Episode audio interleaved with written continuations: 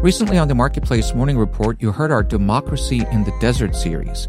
We took you to places characterized by researchers as news deserts to see what communities stand to lose when they're without a local news ecosystem, especially during an election year. This kind of reporting takes resources.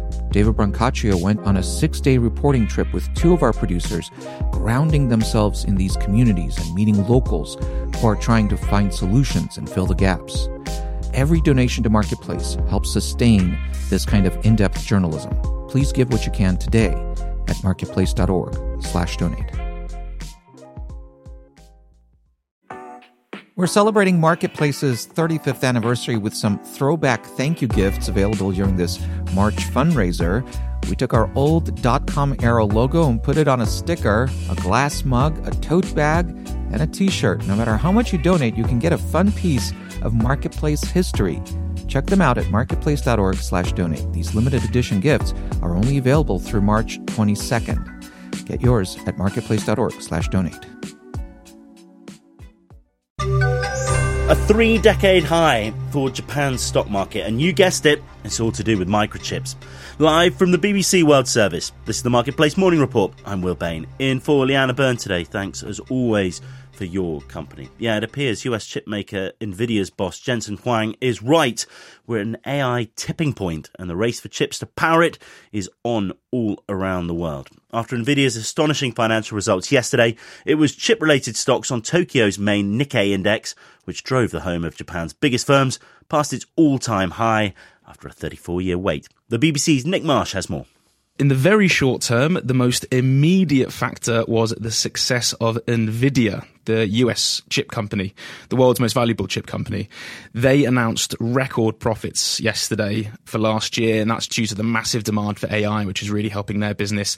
That sent Nvidia's share price soaring, and so the value of the stock market went up with it.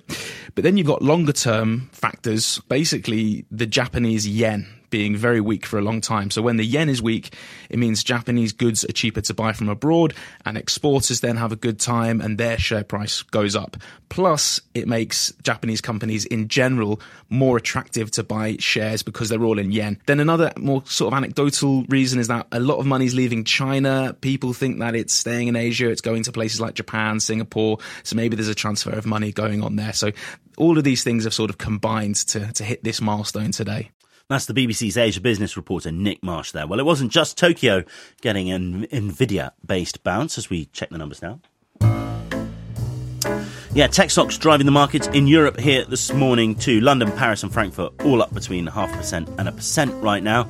Impressive numbers around for travel stocks this week in Europe too, including a record breaking set of financial results for the French hotel group Accor. That's the owner of brands like Fairmont, Raffles, and Mercure. It announced pre tax profits exceeding a billion dollars for last year. Let's take you to Central Europe now, and Albania's parliament has approved a controversial agreement to process asylum seekers hoping to get to Italy. Under the agreement, the Italian government will build two centres in northern Albania to process 36,000 people hoping to reach Italy each year. The BBC's Sara Moneta has more on how the scheme might work. Last year, over 157,000 people arrived in Italy. More than 3,000 died trying. Until now, those rescued have been taken to Italy, but a deal with Albania aims to change that. Starting possibly as early as March, people rescued by the Italian Coast Guard and Navy will be taken to two Italian led processing centers in Albania, where their asylum claim will be examined. Speaking at a press conference, Italy's Prime Minister Giorgia Meloni said this deal is setting an example. Penso che sia un accordo molto innovativo. Molto it's an innovative agreement.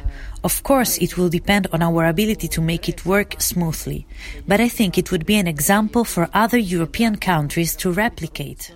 But for Francesco Creazzo from the NGO SOS Mediterranee, this is just another step to make asylum seekers and rescuers' life more difficult. Obstacles upon obstacles are being put in the way of people who try to rescue to the precise uh, aim of emptying the central Mediterranean of uh, rescue assets. When I ask him if NGOs too will be asked to take people to Albania, he shrugs. It's not absolutely clear what would be the mechanism uh, both for people who are rescued and for rescuers. We are very concerned because this um, agreement seems to violate or has the potential to violate several international law.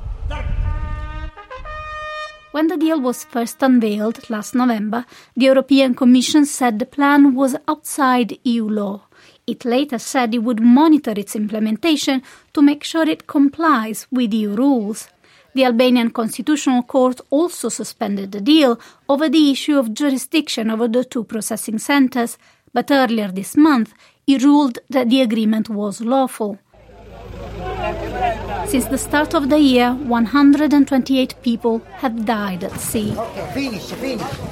Almost 3,000 have arrived in Italy Many of them are now in the chronically overcrowded reception center on the island of Lampedusa.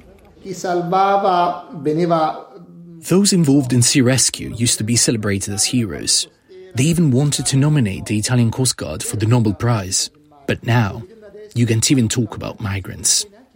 18 years ago, Tareke Brhane reached Italy on a boat from Libya. He was fleeing from Eritrea. He's been a vocal activist for migrant rights for years. It's all of Europe, not just Italy. Rather than looking for alternative solutions for migrants, they're taking actions that go against their own conventions on human rights. It's a kind of bullying. Tareke believes this deal won't dissuade people from trying to reach Italy. Their journey, he says, has been too long, too painful to turn back now. That's the BBC's Sarah Manetta reporting there. Now, if you were with us on the programme yesterday, you might remember we were talking about the sale of the iconic BT, British Telecom Tower in central London, to MCR Hotels, big US firm, owner of the likes of the Sheraton that's at Times Square. Well, uh, the boss of MCR Hotels, Tyler Morse, has been speaking to the BBC this morning. No planning permission yet, but he does promise that one, it'll be affordable for people, he claims, and two, you'll have a great view with a cocktail, Also, his hope is if he gets planning permission. Plenty of pics of that story on our website if you want to take a look, bbc.com forward slash news. I've been Will Bain. Thanks so much for listening to the Marketplace Morning Report from the BBC World Service.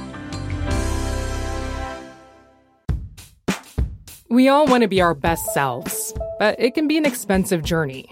From experimenting with alternative medicine, I was working with a natural, holistic nutritionist and never really thought about the cost.